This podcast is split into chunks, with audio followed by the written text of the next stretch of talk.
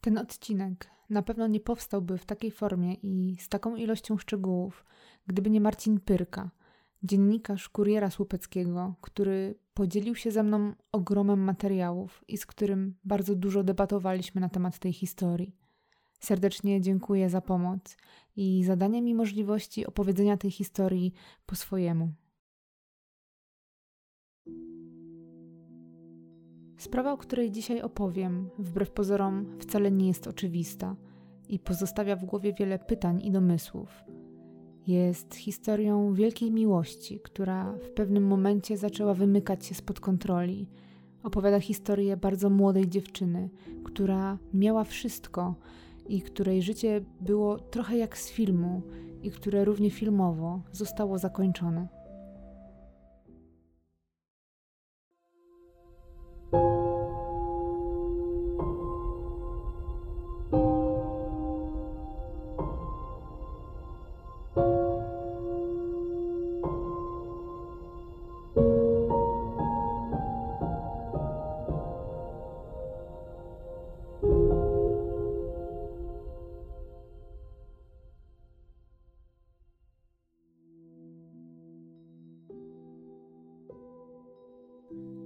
Jest pierwsza połowa lat 90., czas kiedy prezydentem kraju jest Lech Wałęsa.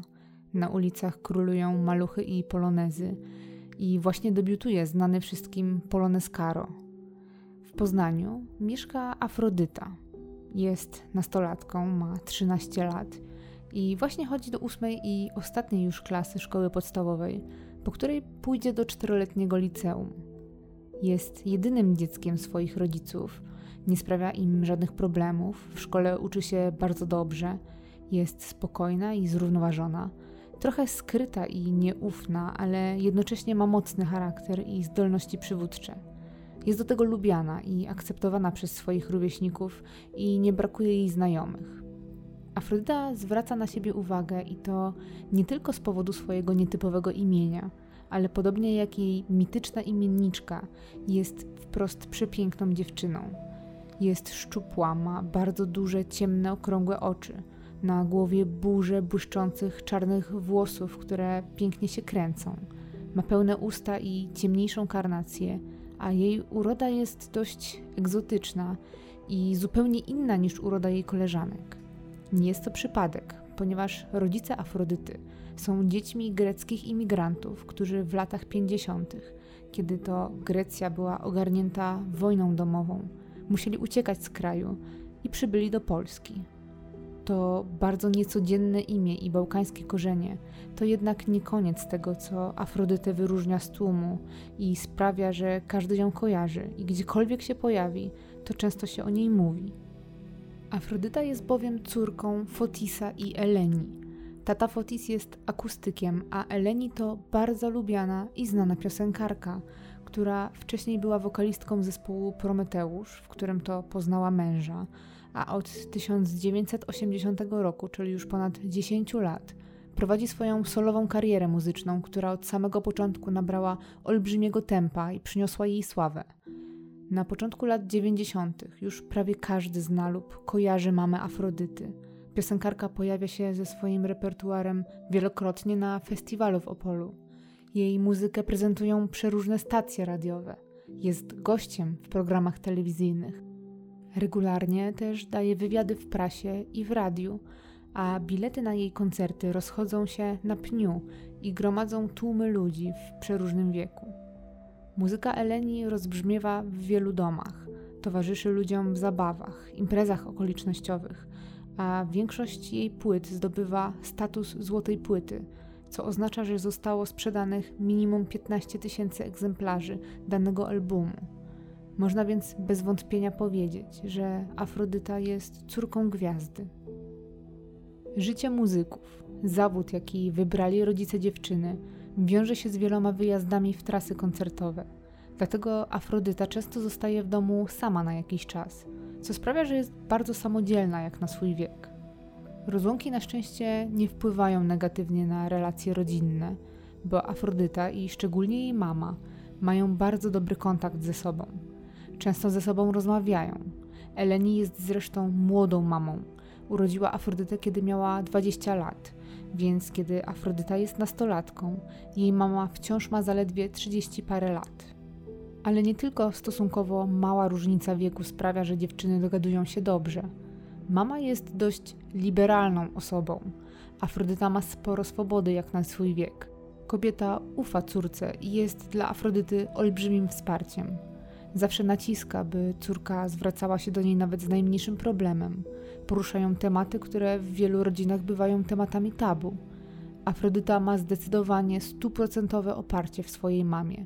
Są jak przyjaciółki. Często gdzieś razem wyjeżdżają, a ich relacja jest bardzo bliska i ciepła. Zresztą w całej rodzinie panuje taka ciepła, przyjazna atmosfera.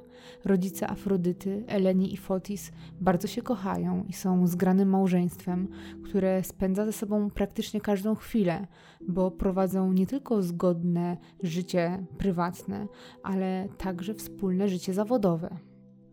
Głównie z powodu muzycznej kariery rodziców i częstych wyjazdów. Życie Afrodyty w zasadzie już od narodzin jest inne niż życie jej rówieśników. Jednak pomimo tego bycia na świeczniku, cała trójka stara się wieść zupełnie normalne i spokojne życie. Nie izolują się od społeczeństwa, nie chowają przed wzrokiem innych, mają zupełnie zwykłe mieszkanie na zwyczajnym blokowisku w Poznaniu, konkretnie w dzielnicy Rataje, gdzie mieszkają spokojnie na osiedlu Rusa już od kilkunastu lat. Na tym samym osiedlu mieszka też Piotr, którego znajomi nazywają Wolf, czyli wilk. Piotr kojarzy się z Afrodytą z widzenia, w końcu są sąsiadami, mają też wspólnych znajomych, ale tak naprawdę poznają się i zaczynają ze sobą rozmawiać na zabawie sylwestrowej, bo wspólnie żegnają rok 90 i witają rok 91. Piotr jest jedynakiem, jest stanowczy, lubi sam podejmować decyzje i źle znosi narzucanie mu czegoś. Jest też 4 lata starszy od Afrodyty i kiedy ona ma 13 lat i chodzi do ostatniej klasy szkoły podstawowej, Piotr ma lat 17 i jest uczniem drugiej klasy zasadniczej szkoły chemicznej w Poznaniu na Starołęce. Odbywa tam praktykę zawodową w zakładach elektrochemicznych, ale zupełnie nie jest to to, co go interesuje. Do szkoły chemicznej trafia raczej z przypadku i zapisują go tam rodzice, ponieważ nie dostaje się tam, gdzie chciał i nie zdaje egzaminu wstępnego do liceum. W zawodówce, do której chodzi, nie trafia na doborowe towarzystwo. Spotyka się tam z demoralizacją, zaczyna mieć pierwszy kontakt z alkoholem i innymi używkami.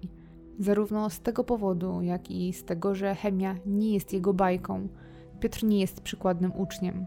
Uczy się średnio, sporo wagaruje, do tego wyróżnia się na tle swoich rówieśników, przede wszystkim z powodu swojego wyglądu. A że lubi słuchać cięższej muzyki i lubi podkreślać to swoim wyglądem, to często zakłada ciemne koszulki ulubionych zespołów, jeansowe katany i do tego nosi długie blond włosy, które najczęściej ma związane w kucyk. Piotr pochodzi z dość dobrze sytuowanej i inteligenckiej rodziny. Sam zresztą, pomimo tych problemów w szkole, jest inteligentny i oczytany, ale miewa też agresywne zachowania. Sprawia kłopoty wychowawcze. Ma jednak pasję. Fascynuje go informatyka i komputery które są nowinką techniczną na rynku i to właśnie z nimi, a nie z chemią, chciałby wiązać swoją przyszłość. W wolnych chwilach naprawia różny sprzęt, dłubie przy komputerach, składa nowe maszyny i jest w tym bardzo dobry, pomimo że jest samoukiem. Wśród osób, które go znają i kojarzą, nie ma jednak zbyt dobrej opinii, a ta kiepska opinia wynika głównie z towarzystwa, w jakim się obraca. Wolf jest częstym bywalcem w dyskotece Nevada, która znajduje się nad jeziorem maltańskim. A ten klub to miejsce, w którym często można spotkać różne osoby pozostające w zainteresowaniu policji, z którymi Piotr zna się, mniej lub bardziej, a przynajmniej z widzenia. Dlatego to w połączeniu z jego trochę ostrym wyglądem i zachowaniem sprawia, że nie jest uznawany za grzecznego chłopaka. Afrodyta i Piotr poznają się podczas wspomnianego Sylwestra, i okazuje się, że świetnie się ze sobą dogadują. Od tego dnia zaczynają spędzać ze sobą bardzo dużo czasu, w zasadzie każdą wolną chwilę. Piotr coraz częściej odwiedza Afrodytę w jej mieszkaniu, przychodzi tam około trzy razy w tygodniu, a Afrodyta nie pozostaje dłużna. i odwiedza Piotra w jego domu. Bardzo lubi spędzać zresztą tam czas. Lubi się z rodzicami Piotra, szczególnie dużą sympatią darzy jego mamę Elżbietę. Bywa, że Afrodyta niechętnie zbiera się do domu. Często przeciąga spotkania i wraca do siebie później niż było to ustalone z jej rodzicami. Para zbliża się do siebie coraz bardziej. Chłopak zaraża Afrodytę swoją pasją do komputerów, uczy ją jak korzystać z takiego sprzętu. Razem fascynują się też wędkarstwem i wspólnie uwielbiają jeździć na ryby. Jest to kolejna pasja, która ich łączy. Słuchają też razem muzyki, a do tego mają wspólne poglądy, jeśli chodzi o spojrzenie na świat, na religię czy na przyszłość. Związek kwitnie, a Afrodyta i Piotr bardzo się kochają i świetnie się dogadują. Piotr wręcz dla niektórych sprawia wrażenie jej starszego brata. Jest wobec niej niezwykle troskliwy, dba o nią, martwi się o nią, a kiedy na przykład idą gdzieś i jest chłodno, Piotr potrafi ściągnąć z siebie kurtkę i okryć nią Afrodytę, żeby było jej cieplej. Kierują w swoją stronę dużo ciepłych gestów. Ludzie z ich otoczenia wręcz lubią na nich patrzeć, bo roztaczają dookoła siebie pozytywną energię. Rodzice Piotra wręcz przepadają za Afrodytą.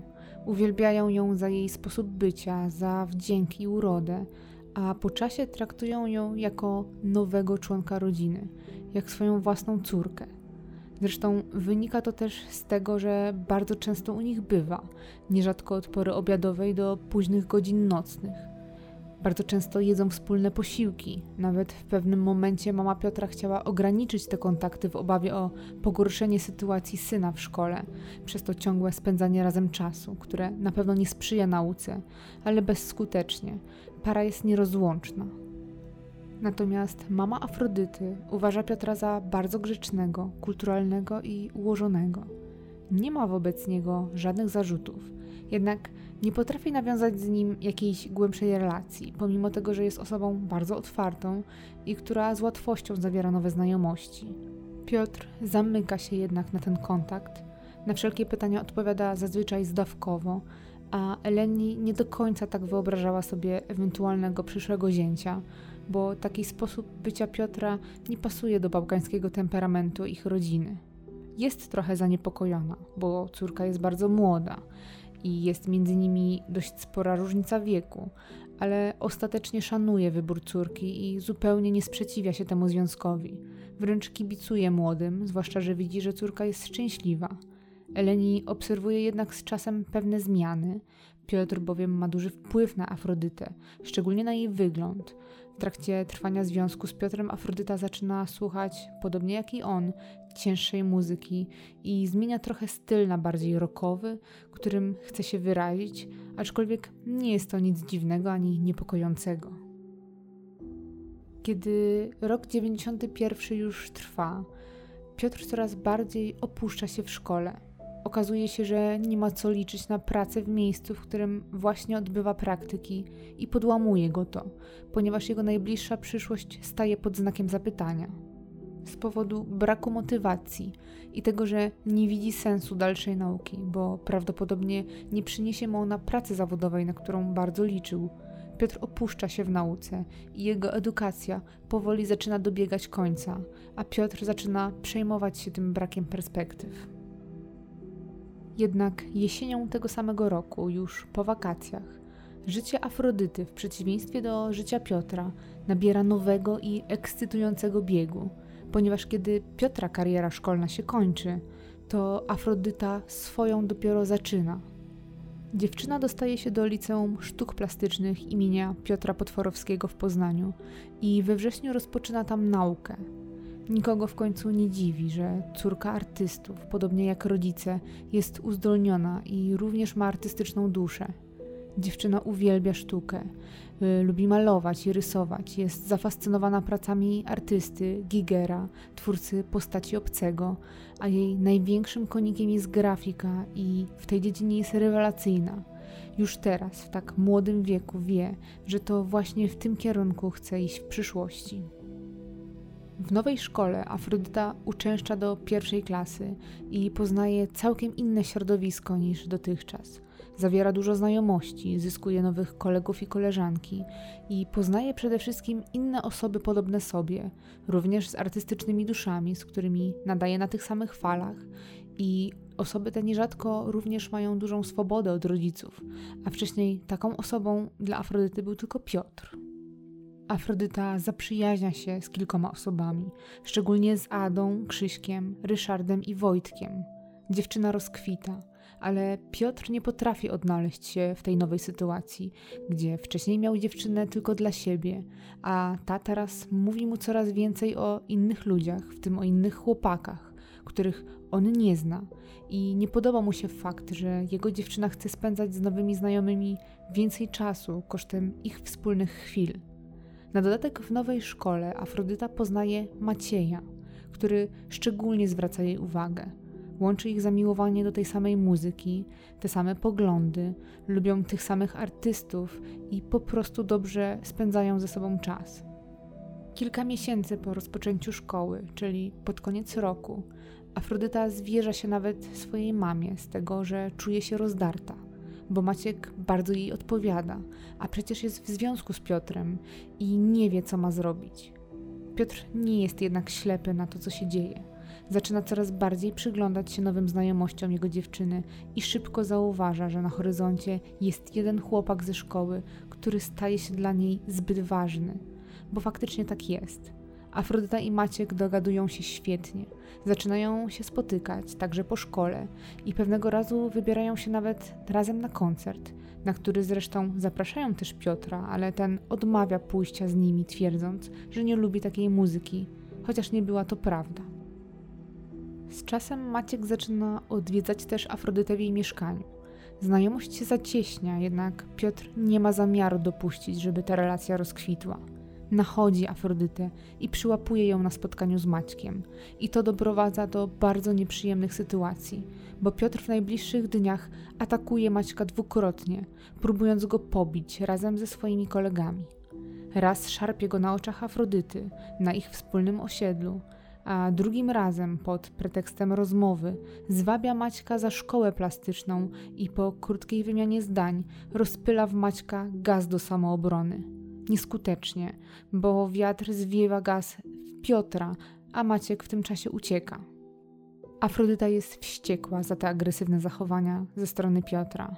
Chce zerwać z chłopakiem i nawet deklaruje w obecności obu adoratorów, że wybiera spośród nich Maćka, ale ostatecznie dzieje się coś zupełnie innego. Afrodyta nie rzuca Piotra, a kontynuuje związek z nim, który trwa dalej w najlepsze. Za to ucina i dusi w zarodku kiełkującą relację z Maćkiem i sprowadza ją do jedynie spotkań na przerwach w szkole i pisania do siebie od czasu do czasu listów, na przykład z wakacji. Te pierwsze miesiące w nowej szkole, nowi znajomi i przede wszystkim epizod z Maćkiem sprawiają, że Piotr staje się już bezgranicznie zazdrosny o dziewczynę jest zaborczy, chce kontrolować Afrodytę. Często pojawia się pod jej szkołą i razem z nią i jej znajomymi wracają do domu.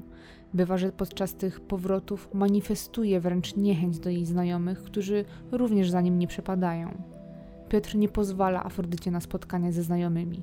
Wymusza wręcz, żeby każdą wolną chwilę spędzali razem i w takim nastroju kończy się rok 91 i zaczyna 92, kiedy para ma już roczny staż związku, a ich relacja wchodzi w nowy etap, bardzo toksyczny etap. Afrodyta zaczyna czuć się coraz gorzej psychicznie. Pod koniec stycznia szargana ciągłymi kłótniami jest tak rozdarta, że okalecza się. Piotr jest przerażony tymi zachowaniami. Boi się o Afrodytę, bo ten jego despotyzm jest jednak pewną formą okazywania miłości z jego strony. Szuka więc pomocy u swojej mamy Elżbiety, która ma świetny kontakt z Afrodytą i która bardzo chce pomóc. Rozmawia z dziewczyną i zapisuje ją do poradni nerwic, by tam skorzystała z pomocy specjalisty. Umawia ją na spotkanie, jednak Afrodyta nie pojawia się ani na umówione spotkanie, ani nigdy potem. Po tym zdarzeniu Afrodyta zaczyna jednak się buntować. Pojawia się cała masa kłótni przyplatanych ze stanem zgody. Para wielokrotnie ze sobą zrywa i ponownie się schodzi, a taki niestabilny stan trwa aż kolejny rok. To zdecydowanie przekłada się na życie codzienne dziewczyny, bo staje się między innymi bardzo nerwowa i opryskliwa, zwłaszcza dla swoich bliskich. Pojawia się konflikt z tatą, a także psuje się relacja z mamą, która widzi, że to Piotr jest prawdopodobnie źródłem tego nowego stanu i że nie wpływa dobrze na jej córkę. Eleni zaczyna więc być przeciwna temu związkowi, jednak nie chce niczego zabraniać córce i próbuje jej wyjaśnić swoje spojrzenie. Tłumaczy Afrodycie, że taka zaborczość i ograniczanie drugiej osoby oraz te ciągłe kłótnie to nie jest miłość, a przynajmniej nie tak powinna wyglądać. Afrodyta jednak nie bierze tych słów do siebie, wręcz przeciwnie, traktuje je jak atak, a ta krytyka budzi w niej gniew. Staje w obronie Piotra i swoich wyborów, i tak też się dzieje. Młodzi współżyją ze sobą, dalej trwają przy sobie i rozmawiają nawet o małżeństwie, a związek w tej burzliwej i opartej na skrajnych emocjach atmosferze, od wielkiej miłości do wręcz nienawiści, ciągle trwa. Nadchodzi lipiec 1993 roku. Afrodyta właśnie skończyła drugą klasę, a po wakacjach ma pójść do trzeciej. Ma już prawie 17 lat, a jej burzliwy związek z Piotrem trwa już 2,5 roku. Właśnie wtedy, w lipcu, w dziewczynie coś pęka i nadchodzi niewątpliwie największy kryzys ich związku. Piotr dość szybko wyczuwa, że z ich relacją dzieje się coś niedobrego i innego niż wcześniej, bo Afrodyta znowu podupada psychicznie, ucieka nawet z domu na dwa dni. Odnajduje ją Piotr ze swoimi rodzicami. Dziewczyna zaczyna od tego czasu coraz bardziej izolować się od Piotra. Staje się w stosunku do jego osoby obojętna i okazuje mu wręcz niechęć, a także pomimo jego niezadowolenia i sprzeciwu, przestaje się stosować do jego zakazów i nakazów i nawiązuje coraz więcej nowych kontaktów. Zaczyna wbrew Piotrowi spotykać się z ludźmi, a swoim znajomym zaczyna zwierzać się z wątpliwości wobec jej związku. Zaczyna też skarżyć się na Piotra i jego niestosowne zachowania. Wspomina nawet o jego agresywnych wybuchach, że zdarzało mu się zerwać ze ściany jej zdjęcia ze znajomymi. A kiedy zrobiła sobie dreadlocki, to niezadowolony z tej zmiany Piotr wyrwał jej nową ozdobę z głowy. Te relacje, które zdaje Afrodyta, potęgują tylko niechęć jej znajomych do Piotra, a dziewczyna potrafi otworzyć się na sytuację, w której się znajduje i lepiej ją zrozumieć. I chociaż nie mówi Piotrowi nic wprost, to swoim zachowaniem doskonale daje mu odczuć, zresztą bardzo skutecznie, że ten związek zbliża się do końca. Jednak ponownie, pomimo tych niezdrowych emocji i ewidentnych zmian, jakie nastąpiły w Afrodycie, po raz kolejny para kontynuuje związek, ciągle serwując sobie nawzajem pewnego rodzaju rollcaster emocjonalny, kłócąc się i godząc na przemian, rozstając i schodząc. A ta huśtawka emocjonalna wpływa na Afrodytę wielowymiarowo. Wpływa nie tylko na jej zachowanie wobec otoczenia, ale także artystycznie Dziewczyna swoje przeżycia odzwierciedla w pracach i notatkach, które tworzy, a w swoich rysunkach zawiera powtarzające się symbole jak oko, robactwo, cierpienie czy śmierć. Pojawiają się w jej zbiorach liczne prace nawiązujące do samobójstwa, a także pewnego rodzaju walki dwóch męskich, ważnych w jej życiu postaci, ale nie wymienionych z imion i nazwisk. W lipcu Afrodyta pisze także listy adresowane do jednego z nich okazuje w nich rozdarcie i zagubienie, a nawet przekazuje myśli samobójcze i nieumiejętność podjęcia ostatecznej decyzji, w czym upatruje swoją słabość. W analizowanych listach jednego z pojawiających się w jej pracach mężczyzn traktuje jak wybawienie, a drugiego jak źródło swoich cierpień. Jej prace są bardzo mroczne i niepokojące i ewidentnie świadczą o bardzo trudnym czasie, jaki przechodzi dziewczyna. Także w wakacje Afrodyta tworzy coś w rodzaju przestrogi dla innych. Przestrzega przed toksycznymi związkami, ale pisze coś jeszcze. Krótki testament, kierowany prawdopodobnie do rodziny, w którym zawiera dwa życzenia – Pierwsze, żeby jej ciało po śmierci zostało skremowane, a drugie, które zabrania, żeby nieokreślona z imienia osoba, którą nazywa odpowiedzialną za swoją nieuchronną śmierć, zgodnie z jej wolą, nie pojawiła się na jej pogrzebie. Według analizy psychologicznej prac powstałych przez ostatnich kilka lat, można podzielić związek Afrodyty na różne fazy – ale niewątpliwie ta najbardziej dramatyczna faza nastaje właśnie latem 93 roku i wtedy dociera do momentu ostatecznego, w którym dziewczyna realnie zaczyna obawiać się o swoje życie i w którym, według analizy psychologicznej, możliwe są dla Afrodyty tylko dwa scenariusze rozwiązania tej relacji. I jest to albo śmierć samobójcza, albo śmierć z ręki nieokreślonego mężczyzny X.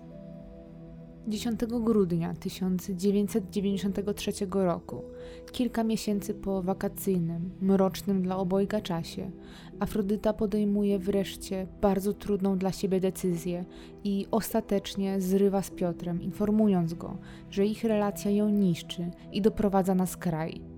Piotr nie może się pozbierać. Przez tydzień dochodzi do względnej równowagi. Zaczyna pić, Bywa, że wraca do domu pijany. Rodzicom zwierza się, że nie wie, jak dalej będzie teraz wyglądało jego życie bez Afrodyty, bo sobie tego po prostu nie wyobraża. Do jego żalu i smutku dochodzą też obawy o Afrodytę i jej słabą ostatnio psychikę. Jednak wbrew pozorom, Afrodyta ma się całkiem dobrze. Razem z rodzicami w tym samym czasie co zerwanie wyprowadzają się z osiedla Rusa i przeprowadzają do nowego domu, szeregowca w spokojnej i pięknej okolicy, tuż przy samym lesie. Nowy dom znajduje się na Grunwaldzie, praktycznie na drugim końcu Poznania, kilkanaście kilometrów od poprzedniego osiedla, na którym mieszkali ona i Piotr. Jest to świetny moment, żeby zacząć wszystko od nowa, dlatego też nie podaje Piotrowi nowego adresu zaszywa się w domu i nie wychodzi nigdzie na miasto w obawie przed ponownym kontaktem. Dziewczyna wyraźnie odżywa, staje się bardziej radosna, zaczyna wreszcie spotykać się bez stresu ze znajomymi, którzy teraz ciągle przyjeżdżają do jej nowego domu. Tworzy się tam pewnego rodzaju baza wypadowa, zwłaszcza, że dom znajduje się blisko szkoły plastycznej, a rodzice Afrodyty bardzo chętnie goszczą jej bliskich znajomych. Afrodyta rozkwita, zaczyna pisać teksty dla zespołu, w którym grają jej koledzy, a w garażu swojego nowego domu tworzy swoje pierwsze własne studio do pracy twórczej. Nadchodzą święta Bożego Narodzenia, następnie Sylwester i Nowy Rok, i wszystkie te ważne momenty, pierwszy raz od trzech lat, Piotr i Afrodyta spędzają oddzielnie. Po nowym roku dziewczyna dalej zaszywa się w swoim domu Chodzi tylko do szkoły, do której bardzo często podwozi ją mama. Pewnego styczniowego dnia, kiedy Eleni i Afrodyta są już prawie pod szkołą, córka mówi do swojej mamy bardzo dziwne i niepokojące słowa. Mamusiu, nie zdziw się, jak któregoś dnia on mnie porwie i zabije. Mając na myśli oczywiście Piotra. Eleni słysząc to jest w szoku. Dopytuje, co to oznacza, ale Afrodyta nie chce kontynuować tematu. Eleni nie drąży. Od zerwania przecież nawet nie kontaktują się ze sobą i nie widują. Poza jednym wyjątkiem, Afrodyta z racji dobrego wychowania zadzwoniła do Piotra w święta, żeby po prostu złożyć mu życzenia. Jednak rodzice Piotra odbierają trzy telefony od Afrodyty 5, 12 i 19 stycznia. Za każdym razem informują, że chłopaka, zgodnie zresztą z prawdą, aktualnie nie ma w domu. Afrodyta nie mówi, w jakim celu chce z nim rozmawiać, a Piotr na te telefony nie oddzwania, bo nie ma nawet pewności, czy to w ogóle była Afrodyta. Jest środa, 19 stycznia 1994 roku. Afrodyta idzie jak co dzień do szkoły, ale wychodzi tego dnia wcześniej i około 12.30 dociera do domu ze swoim kolegą Ryszardem, bo mają na miejscu wywołać zdjęcia z koncertu, jako że u Afrodyty w domu jest ciemnia i ogólnie chcą spędzić razem trochę czasu po szkole. W domu towarzyszy im też dalszy kuzyn Afrodyty, Orestes, który jest studentem Akademii Muzycznej. W tym samym czasie, kiedy Afrodyta jest w domu ze znajomymi, Piotr próbuje skontaktować się z nią. Dlatego też od właściciela wypożyczalni kaset wideo pożycza samochód, białego Forda Escorta i razem ze swoją nową dziewczyną Izą, z którą spotyka się od niecałych dwóch tygodni, właśnie stoją pod szkołą Afrodyty na ulicy Junikowskiej. Po około półtorej godziny czekania pod budynkiem, koło 15, Piotr wchodzi do szkoły i wtedy orientuje się, że jego byłej dziewczyny już nie ma na zajęciach i że wyszła tego dnia wcześniej. Wpada więc na inny pomysł. Chce zadzwonić, dlatego razem z Izą podjeżdżają pod pocztę, aby skorzystać tam z automatu, jako że nie było w tamtym czasie telefonów komórkowych, a funkcjonowały jedynie telefony stacjonarne. Na poczcie Piotr wykręca bardzo dobrze znany mu numer do mieszkania na osiedlu Rusa, jednak nie wie lub nie pamięta, że Afrodyta już tam nie mieszka. Na jego szczęście odzywa się automatyczna sekretarka, która podaje nowy numer telefonu do rodziny. Piotr jednak jest ostrożny i wiedząc, że rodzice Afrodyty nie są mu przychylni i że jeżeli usłyszą jego głos po drugiej stronie, to mogą nie chcieć przekazać telefonu córce. Dlatego prosi Izę, żeby to ona zadzwoniła i poprosiła Afrodytę do telefonu. Iza więc dzwoni na spisany przed chwilą numer, a telefon odbiera mężczyzna, który na jej prośbę bez problemu przekazuje telefon Afrodycie. Wtedy z kolei Iza daje słuchawkę Piotrkowi i tej dwójce udaje się ze sobą porozmawiać. Para rozmawia około pół godziny, a w czasie rozmowy Afrodyta pierwszy raz podaje Piotrowi swój nowy adres zamieszkania i umawiają się na spotkanie jeszcze tego samego dnia wieczorem. Wieczorem, ponownie w duecie Iza i Piotr, podjeżdżają już pod nowy dom Afrodyty na poznańskim Grunwaldzie. Piotr jest tam pierwszy raz, a Iza z kolei ma pierwszy raz zobaczyć byłą dziewczynę swojego nowego chłopaka. Afrodyta jest w tym czasie w domu, nadal ze swoim dalszym kuzynem Orestesem i przyjacielem z klasy Ryszardem. Słuchają muzyki, yy, rozmawiają, a około 21 ma też przyjechać do Afrodyty kolega Krzysiek. Kiedy Afrodyta, Orestes i Ryszard spędzają tak wspólnie wieczór, dziewczyna informuje ich, że ma dzisiaj podjechać do niej Piotr, ale prosił, by nikomu o tym nie mówić. Dochodzi godzina 18 i w pewnym momencie Afrodyta orientuje się, że pod domem czeka już Piotr. Ogarnia ją jednak z tego powodu strach, mimo że przecież się go spodziewa. Obecność Piotra jest zauważona nie tylko przez Afrodytę. Z niepokojem tym odwiedzinom przyglądają się za okna praktycznie wszyscy obecni w domu. Mama Afrodyty, Eleni, jej tata Fotis i wujek Kostas. Afrodyta informuje przyjaciół, że wyjdzie teraz spotkać się z Piotrem. Jednak ma pewne obawy i prosi, żeby towarzyszyli jej, ale obserwując z dystansu, czy wszystko jest ok. W tym celu na zewnątrz wychodzą w trójkę. Afrodyta podchodzi do samochodu, a chłopcy pod pretekstem wyprowadzenia psa krążą dookoła, obserwując sytuację. Afrodyta podchodzi do auta, jest trochę zaniepokojona, ale i zdziwiona. Początkowo stoi przy aucie i rozmawia tak z Piotrem, który siedzi w środku. W środku jest także Iza i dziewczyny poznają się po raz pierwszy. Para rozmawia ze sobą przez chwilę, z pominięciem dziewczyny na przednim siedzeniu, ale po krótkim czasie Piotr wysiada i razem z Afrodytą, tylko we dwójkę, idą porozmawiać na osobności za auto. Po wymianie kilku zdań, Afrodyta macha do w dalszym ciągu krążących dookoła przyjaciół, na znak, że już wszystko jest ok i że mogą wrócić do domu. A trzeba pamiętać, że był to styczeń, już późniejsza pora, bo godziny wieczorne i nie było na zewnątrz zbyt przyjemnie. Para nie przestaje rozmawiać i chociaż nic nie wskazuje, aby rozmowa przebiegała gwałtownie lub nieprzyjemnie, to domownicy wciąż niepokoją się obecnością byłego chłopaka. Przed dom wychodzi więc jako pierwszy zaniepokojony wujek Afrodyty, Kostas, a chwilę później zmienia go tata Afrodyty. Kiedy te sygnały nie sprawiają, że para kończy rozmowę, Eleni otwiera drzwi wejściowe i staje w nich. Dopiero wtedy, pięć minut po jej krótkim manifestie, Afrodyta wraca do domu. Zaniepokojona mama od razu dopytuje, co robił tu Piotr i czego chciał. Afrodyta jest jednak bardzo spokojna i wręcz w dobrym humorze.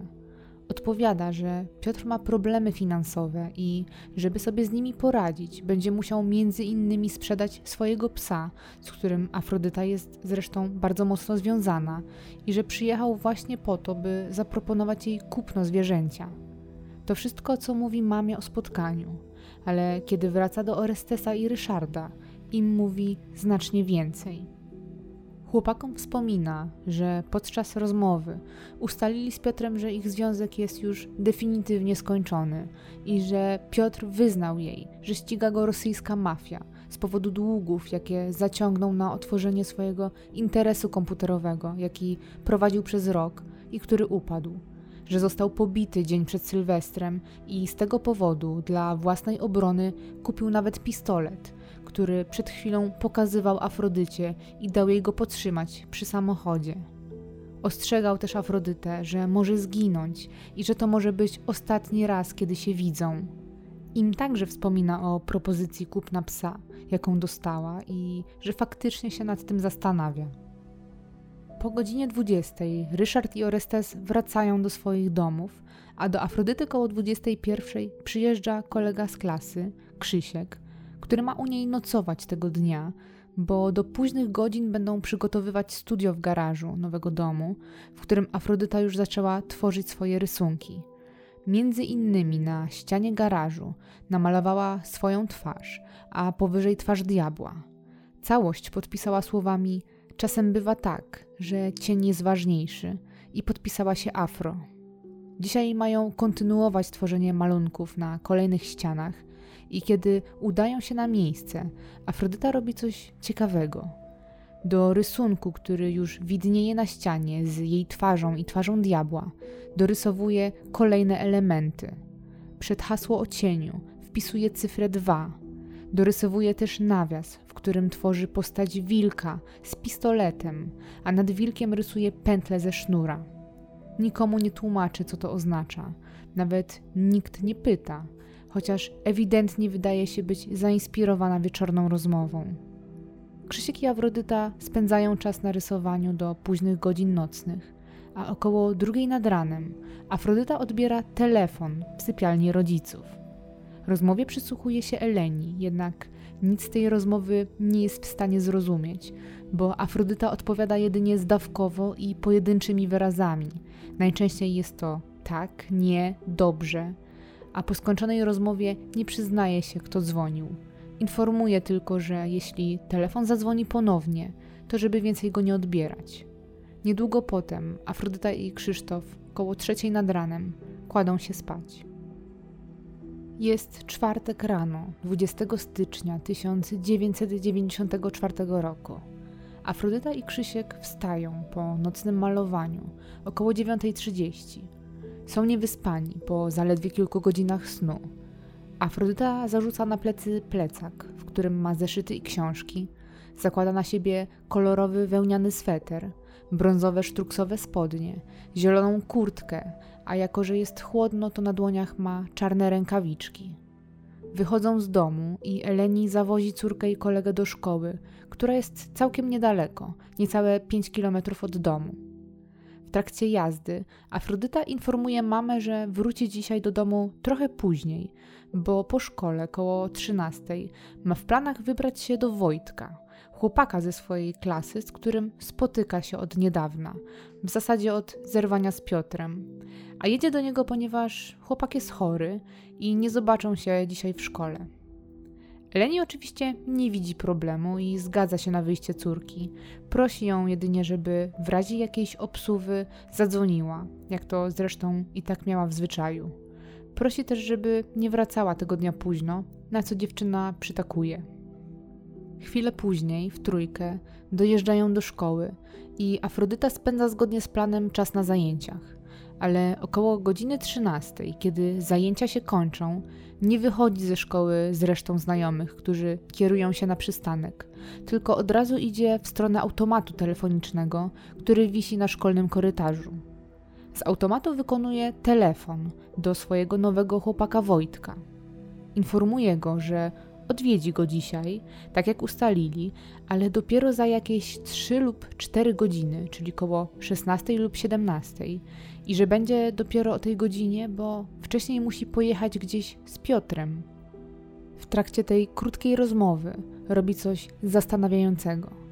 Prosi Wojtka, żeby zapamiętał nazwę miejscowości, do jakiej jadą z Piotrem, że będzie to Przybrodzin i że właściwie nie jest pewna, czy dzisiaj pojawi się u niego, ale jeśli jej nie będzie, to żeby się nie martwił.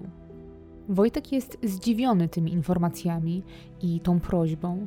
Dopytuje, po co ma pamiętać tą nazwę i o co chodzi, ale Afrodyta enigmatycznie odpowiada, że jest to związane z Piotrem, że ma z nim jakąś sprawę do załatwienia i że Piotr ma nową dziewczynę, a ona chce się w tym upewnić. Na koniec dodaje bardzo dziwne zdanie, że będzie o tym głośno. Na tym rozmowa nastolatków się kończy. W tym samym czasie pod szkołą stoi już biały Ford Escort należący do właściciela wypożyczalni kaset wideo. Za kierownicą siedzi Piotr, a obok niego na fotelu pasażera siedzi Iza. Piotr informuje Izę, że jadą zaraz z Afrodytą do Przybrodzina, bo ma tam coś odebrać w jego imieniu, a Iza z jakichś powodów nie może zrobić tego za nią. W aucie znajduje się też reklamówka, w której są jakieś różne rzeczy. Gdy rozbrzmiewa dzwonek informujący o rozpoczęciu się kolejnej lekcji, ze szkoły wychodzi Afrodyta i kieruje się prosto do samochodu. Otwiera drzwi i siada na tylnym siedzeniu. Informuje, że jej rodzice myślą, że będzie w tym czasie u swojego kolegi Wojtka, po czym cała trójka jedzie do mieszkania Piotra na osiedle Rusa. Jadą tam, ponieważ Afrodyta chce zobaczyć psa swojego byłego chłopaka, do którego bardzo się przywiązała podczas trwania ich związku i zwyczajnie w świecie za nim tęskni.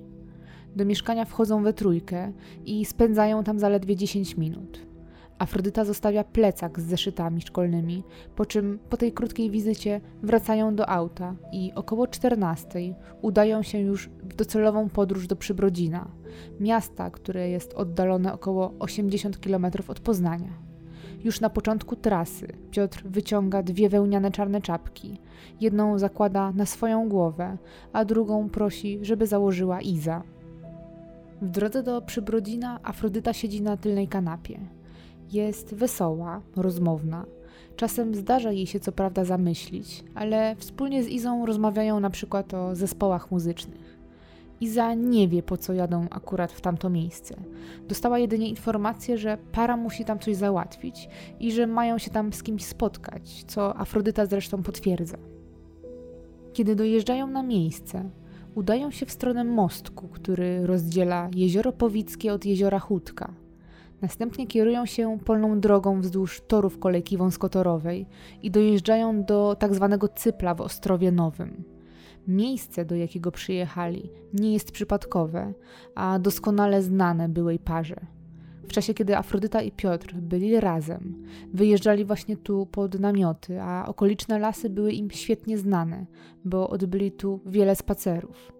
Jest to ich bardzo sentymentalne miejsce, w którym przeżyli masę dobrych chwil i rozkwit swojej miłości.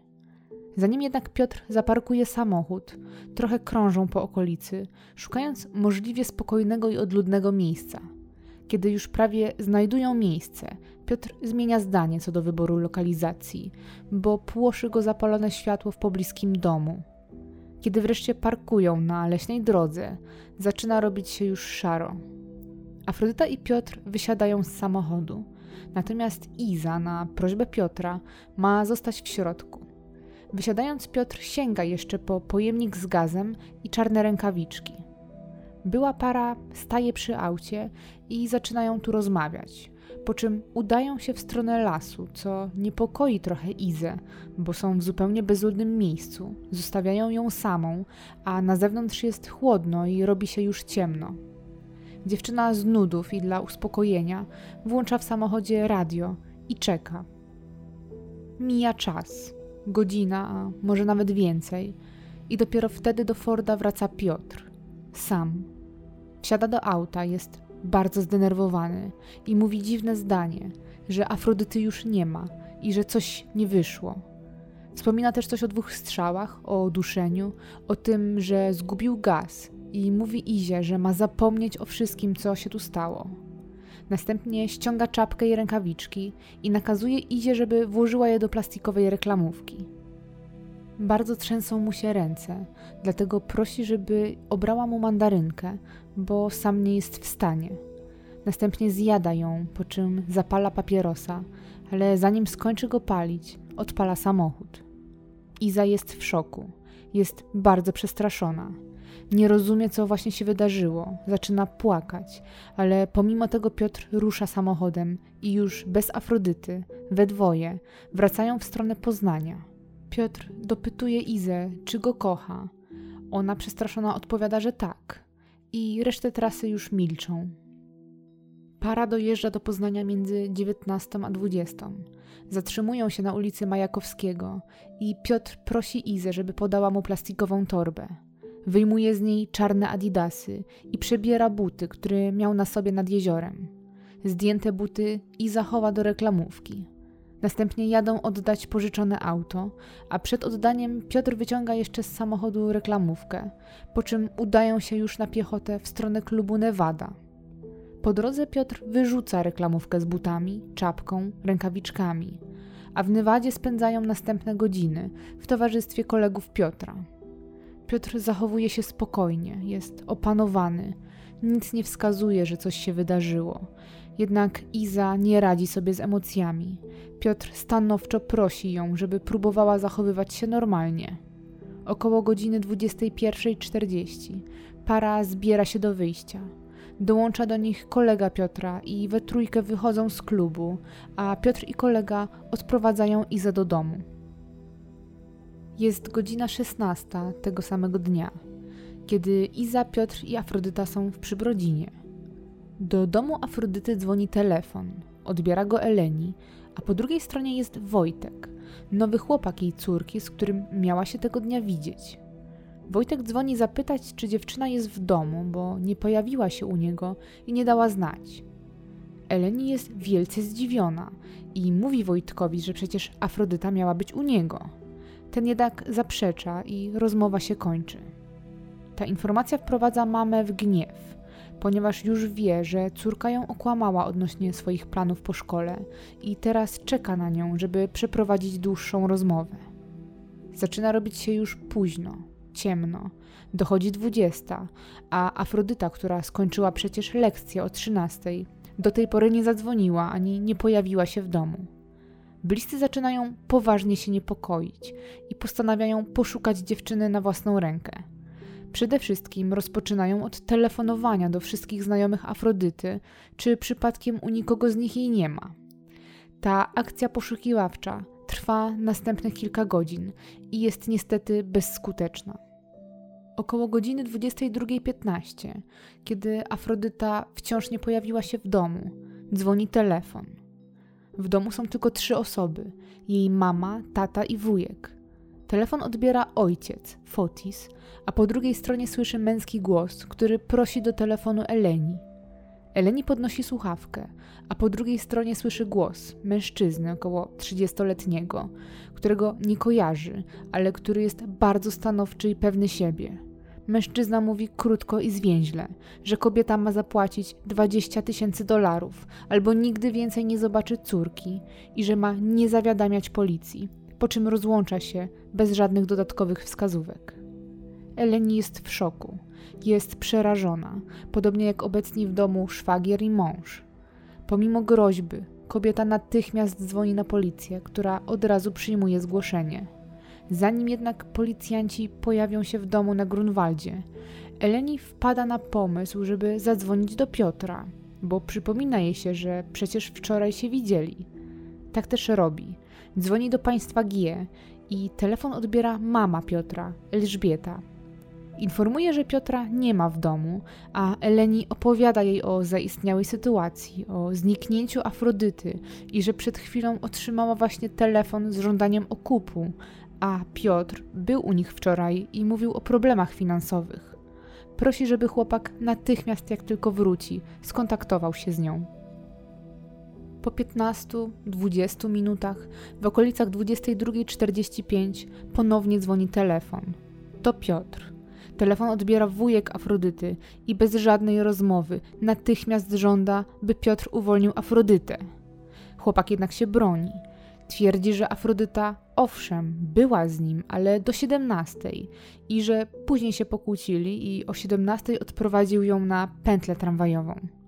Telefon przejmuje więc Eleni i zaczyna wypytywać Piotra o jego rzekome problemy z mafią i pieniędzmi, o których dowiedziała się podczas dzwonienia po znajomych w poszukiwaniu córki. Pyta też o próbę sprzedania im psa. Piotr jednak w momencie staje się oschły i szorstki. Wszystkiemu zaprzecza. Wypiera się, że cokolwiek takiego miało miejsce. Telefon przejmuje jego matka.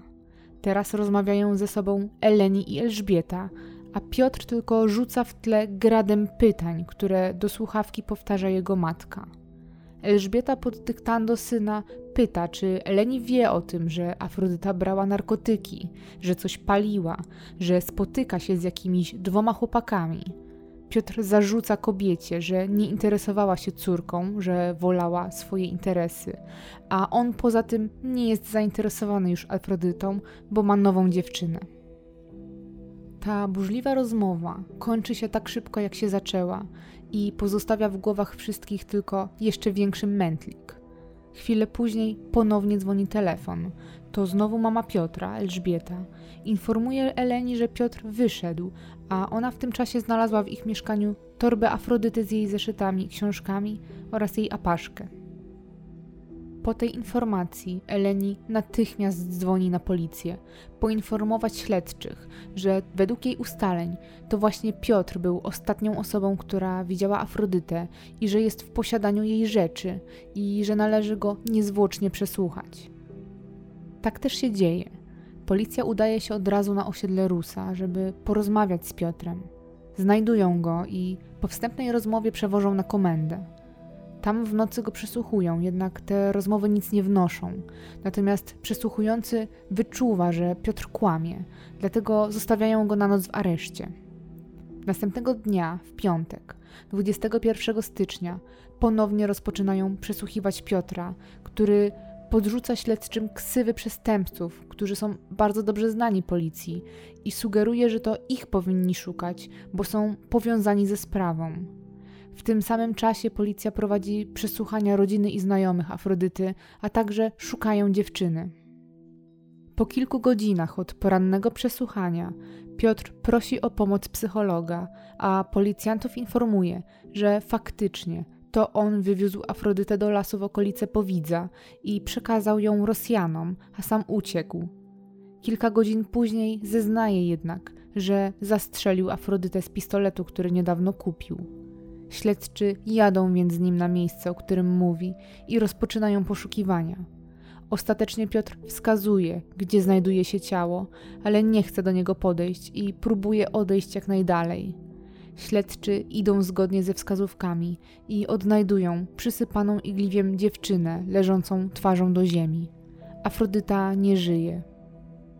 Tego samego dnia wieczorem, 21 stycznia, kiedy ciało Afrodyty zostaje odnalezione, Piotr przewożony jest z powrotem do Poznania i wieczorem koło 20 rozpoczyna się eksperyment. Piotr wskazuje miejsca, w których pozbył się broni i plastikowej torby, którą noc wcześniej wyrzucił, po czym zupełnie bez pytania oznajmia, że dzień wcześniej, około godziny 17, w lesie koło Przybrodzina, za pomocą pistoletu dokonał zabójstwa Afrodyty, jego wyznanie zostaje utrwalone na kasecie wideo, podobnie jak cały eksperyment, który był nagrywany. Na przesłuchaniu na komendzie przyznaje się, że oddał do Afrodyty dwa strzały, jeden w głowę, drugi w serce. Te słowa potwierdza sekcja zwłok Afrodyty, która dodatkowo daje informacje takie jak opinia biegłego balisty. Balista twierdzi, że strzałów skroń dokonano z odległości większej niż 1 cm w przypadku, gdy był założony tłumik i nie mniejszej niż 35 cm w przypadku, gdyby tego tłumika nie było. I określa ten strzał jako typowy dla strzału samobójczego. W moczu i krwi Afrodyty nie stwierdza się obecności ani alkoholu, ani substancji odurzających, a podczas czynności nie stwierdza się też, żeby Piotr był niepoczytalny i w chwili zabójstwa był zupełnie zdolny do rozpoznawania swoich czynów. Piotr jednak zmienia swoje zeznania. Stwierdza, że przyznanie się do winy było wynikiem pobicia przez policjantów, którzy w ten sposób zmusili go do tego, żeby wziął winę na siebie, a które miało miejsce tuż po zatrzymaniu go.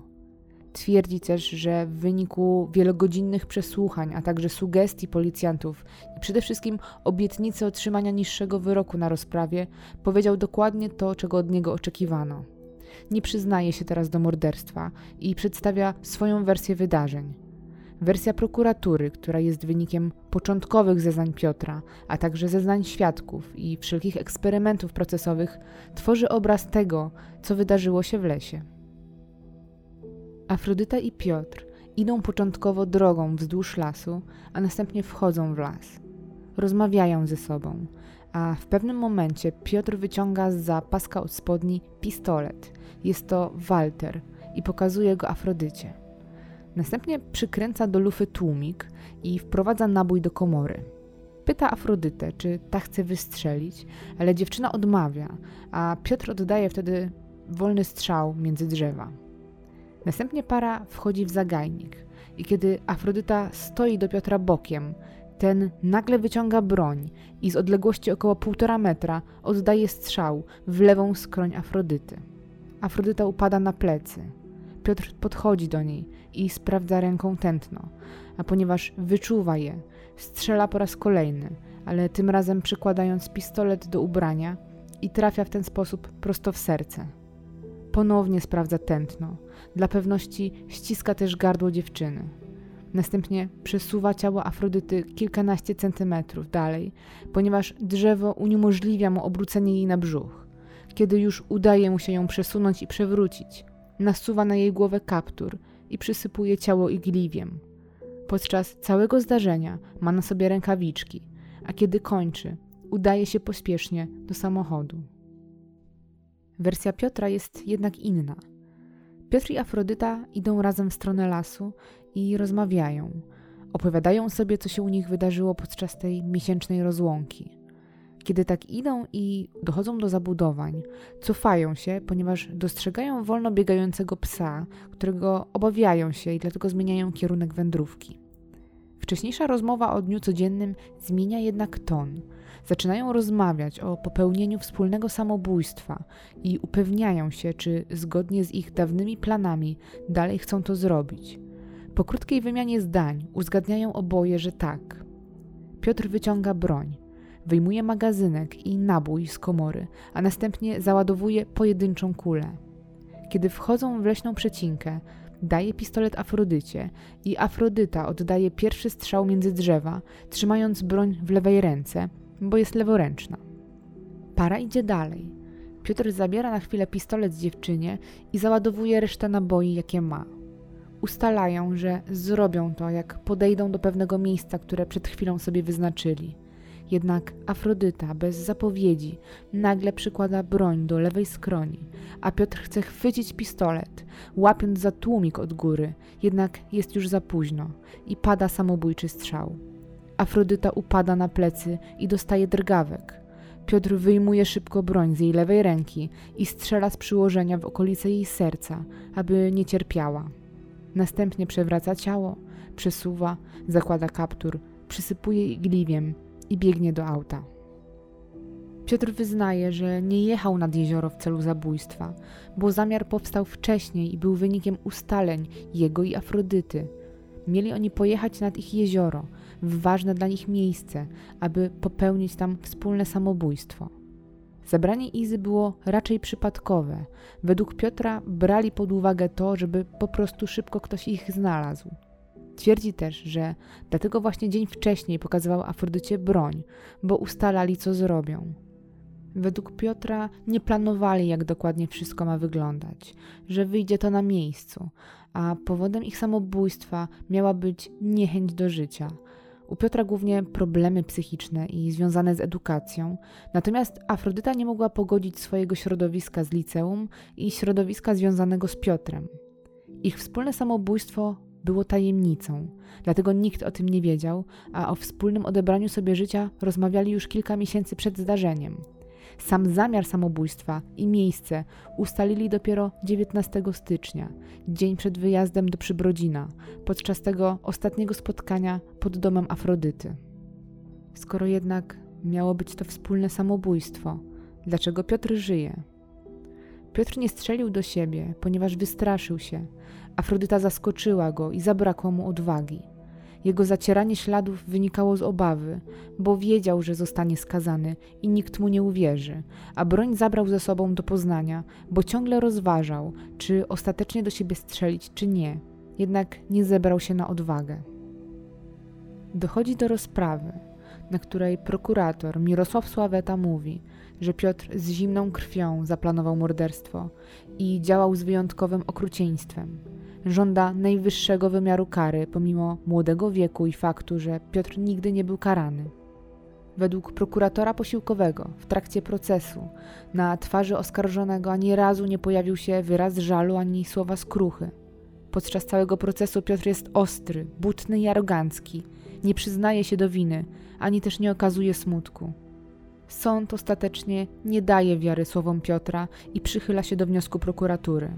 31 maja 1995 roku, niecałe półtora roku po śmierci Afrodyty, Piotr zostaje skazany na 25 lat więzienia oraz 10 lat pozbawienia praw publicznych. A 13 grudnia 1995 roku Sąd Apelacyjny w Poznaniu utrzymuje ten wyrok w mocy. Warto zaznaczyć, że kary dożywocia nie było w tamtym czasie i 20 lat było najwyższym wyrokiem poza karą śmierci. Sąd rozważał karę śmierci, która została zniesiona dopiero w 1998 roku, jednak wziął pod uwagę młody wiek oskarżonego i jego niekaralność. W tej sprawie, pomimo niewątpliwej winy Piotra, pomimo wyroku, jest jednak wiele pytań i szereg niezrozumiałych zachowań i wydarzeń, które ostatecznie doprowadziły do tej straszliwej tragedii. Niektóre zachowania Afrodyty są nie do końca zrozumiałe, Przede wszystkim, dlaczego pojechała z Piotrem do Przybrodzina? Bo nie ma wątpliwości, że zrobiła to z własnej i nieprzymuszonej woli i że faktycznie byli na ten wyjazd umówieni. Czy dlatego, że ufała mu w stu procentach i myślała, że jadą tam w innym celu, a jeśli tak, to w jakim? Dlaczego kazała Wojtkowi pamiętać nazwę miejscowości i dlaczego mówiła, że będzie o tym głośno? Czy może Piotr jakoś ją zmanipulował, albo faktycznie coś miało się tam wydarzyć? Wiele pytań pozostawiają też prace dziewczyny, jej testament spisany w wakacje czy malunki na ścianie. Pojawia się więc wiele pytań, czy to były jakieś tropy, wołanie o pomoc, czy zwykłe zbiegi okoliczności i wyrażanie swoich obaw, lęków i smutków przez bardzo zranioną nastolatkę. Sprawa ta przez tych wiele wątpliwości jest bardzo tajemnicza, a momentami aż nie chce się wierzyć, że chodziło tylko o zazdrość. Niewątpliwie swojego czasu ta para bardzo się kochała, ale należy pamiętać, że granica między miłością a nienawiścią czasem jest bardzo cienka i mam wrażenie, że Piotr i Afrodyta balansowali na niej i to już długi czas, a ten związek był przepełniony miłością, ale też złością. Eleni, mama Afrodyty, jest osobą niezwykle empatyczną Jedną z rzeczy, jaką zrobiła, gdy dowiedziała się, że jej córka nie żyje i że stoi za tym Piotr, to zadzwoniła do jego mamy i powiedziała słowa: Elżbieta, straciłyśmy dzieci. Wiedząc, że Piotra życie w tym dniu też w pewnym sensie się skończyło. Jako osoba publiczna miała bardzo trudne zadanie, ponieważ cała Polska patrzyła na nią. Ludzie współczuli jej, artykuły krzyczały, że cały Poznań płacze z Eleni, jednak oprócz tego oczywistego współczucia, ludzie patrzyli także z ciekawością, jak odniesie się do tej sprawy, jak zareaguje. Eleni zaskoczyła jednak wielu, ponieważ publicznie przebaczyła Piotrowi. Wspomina też w wielu wywiadach, że wybaczyć nie znaczy zapomnieć, jednak wybaczyła, nawet kontaktowała się z Piotrem, kiedy ten był już w więzieniu. Podczas tej rozmowy Piotr okazał Eleni skruchę. Według piosenkarki, po tych kilku latach, kiedy z nim rozmawiała, był już zupełnie innym człowiekiem. Piotr w więzieniu oczekiwał na telefon Eleni kilka dni. Był on zapowiedziany. I przez ten czas próbował ułożyć sobie w głowie, co ma powiedzieć, jak przekazać to, że żałuje tego, czego zrobił i że jest mu bardzo przykro i że żadne słowa, nawet przepraszam, nie oddadzą tego, co chociaż w promilu czuje. Eleni doradza więc Piotrowi, że ma jeszcze w rękach swoje życie, że jest młody, może coś zmienić, może zrobić jeszcze coś, żeby stać się dobrym człowiekiem. Piotra poruszają te słowa i odpowiada, że może uda mu się kiedyś uratować komuś życie. Także w następnych latach jest zupełnie bezproblemowym osadzonym. Podczas odbywania kary kończy szkołę zawodową i zdobywa zawód. Zostaje introligatorem, czyli rzemieślnikiem, który oprawia i ozdabia książki. Na tym nie poprzestaje. Rozpoczyna naukę w technikum stolarskim i kończy je w terminie oraz zdaje maturę z pozytywnymi wynikami. Jego dobre sprawowanie opłaca się. Po 15 latach odbywania kary Piotr nabywa praw do przedterminowego zwolnienia i z takim wnioskiem pod koniec 2012 roku występuje dyrektor zakładu karnego, w którym osadzony jest Piotr. I tym sposobem 21 lutego 2013 roku, po 19 latach od morderstwa Afrodyty, Piotr wychodzi na wolność na okres próbny do 2023 roku. Jest pod nadzorem kuratora i jednym z warunków jest podjęcie przez niego pracy zarobkowej. Piotr ma jednak trudności ze znalezieniem pracy na miejscu, ale udaje mu się ją znaleźć w Berlinie, gdzie też wyjeżdża ze swoją żoną, z którą ożenił się wiosną 2014 roku, trochę ponad rok od wyjścia z więzienia. Piotr przyjmuje nazwisko po żonie, a w Berlinie oboje z żoną rozpoczynają pracę i wynajmują mieszkanie. Co dzisiaj robi Piotr? Czy myśli o sprawie, czy żałuje, czy wraca myślami do tego dnia? Tego nie wiemy. Wiemy natomiast, że rodzina Afrodyty wciąż żyje tym dniem, żyje tą stratą. W domu w Poznaniu, w szeregowcu, pokój Afrodyty stoi nietknięty, jakby czekał na powrót dziewczyny. Jej rodzice obchodzą jej święta, urodziny. Czy Eleni spotkała się z Piotrem po jego wyjściu z więzienia? Bo lata wcześniej zapowiadała taką chęć. Teraz nie jest to już pewne. Pewne jest natomiast jedno. Piotr ma teraz szansę na życie. Niestety szansa na życie Afrodyty została bezpowrotnie odebrana w styczniu 1994 roku. To zabójstwo było niezwykle medialne w tamtym czasie, a cała Polska rozpisywała się o śmierci młodej córki znanej piosenkarki. Przy okazji większości wywiadów Eleni była podpytywana przez dziennikarzy o ten tragiczny dzień. Chociaż dzisiaj mam wrażenie, że sprawa ta jest trochę zapomniana, a wartościowych artykułów dostępnych w internecie jest bardzo mało. W tym miejscu warto dodać, że historia Afrodyty i Piotra znalazła też swoje miejsce w popkulturze i była inspiracją dla polskiego filmu o tytule Big Love w reżyserii i według scenariusza Barbary Białowąs. A pani Barbara, tworząc scenariusz i pisząc swoją historię, także korzystała z akt tej sprawy. W chwili śmierci Afrodyta miała zaledwie 17 lat.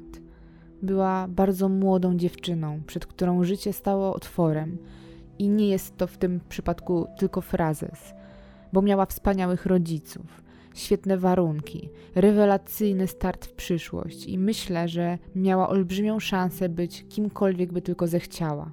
Była piękna, utalentowana i otoczona ludźmi, którzy naprawdę ją kochali i na pewno bardzo za nią teraz tęsknią.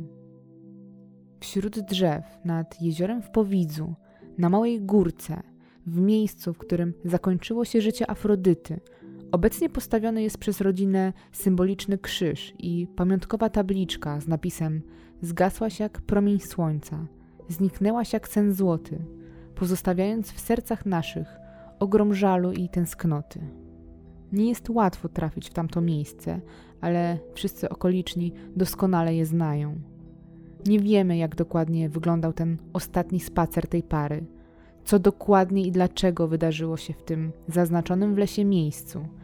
Ta jedna godzina z 20 stycznia 1994 roku jest niewątpliwie największym sekretem dwóch osób. Jest to tajemnica Piotra i tajemnica Afrodyty.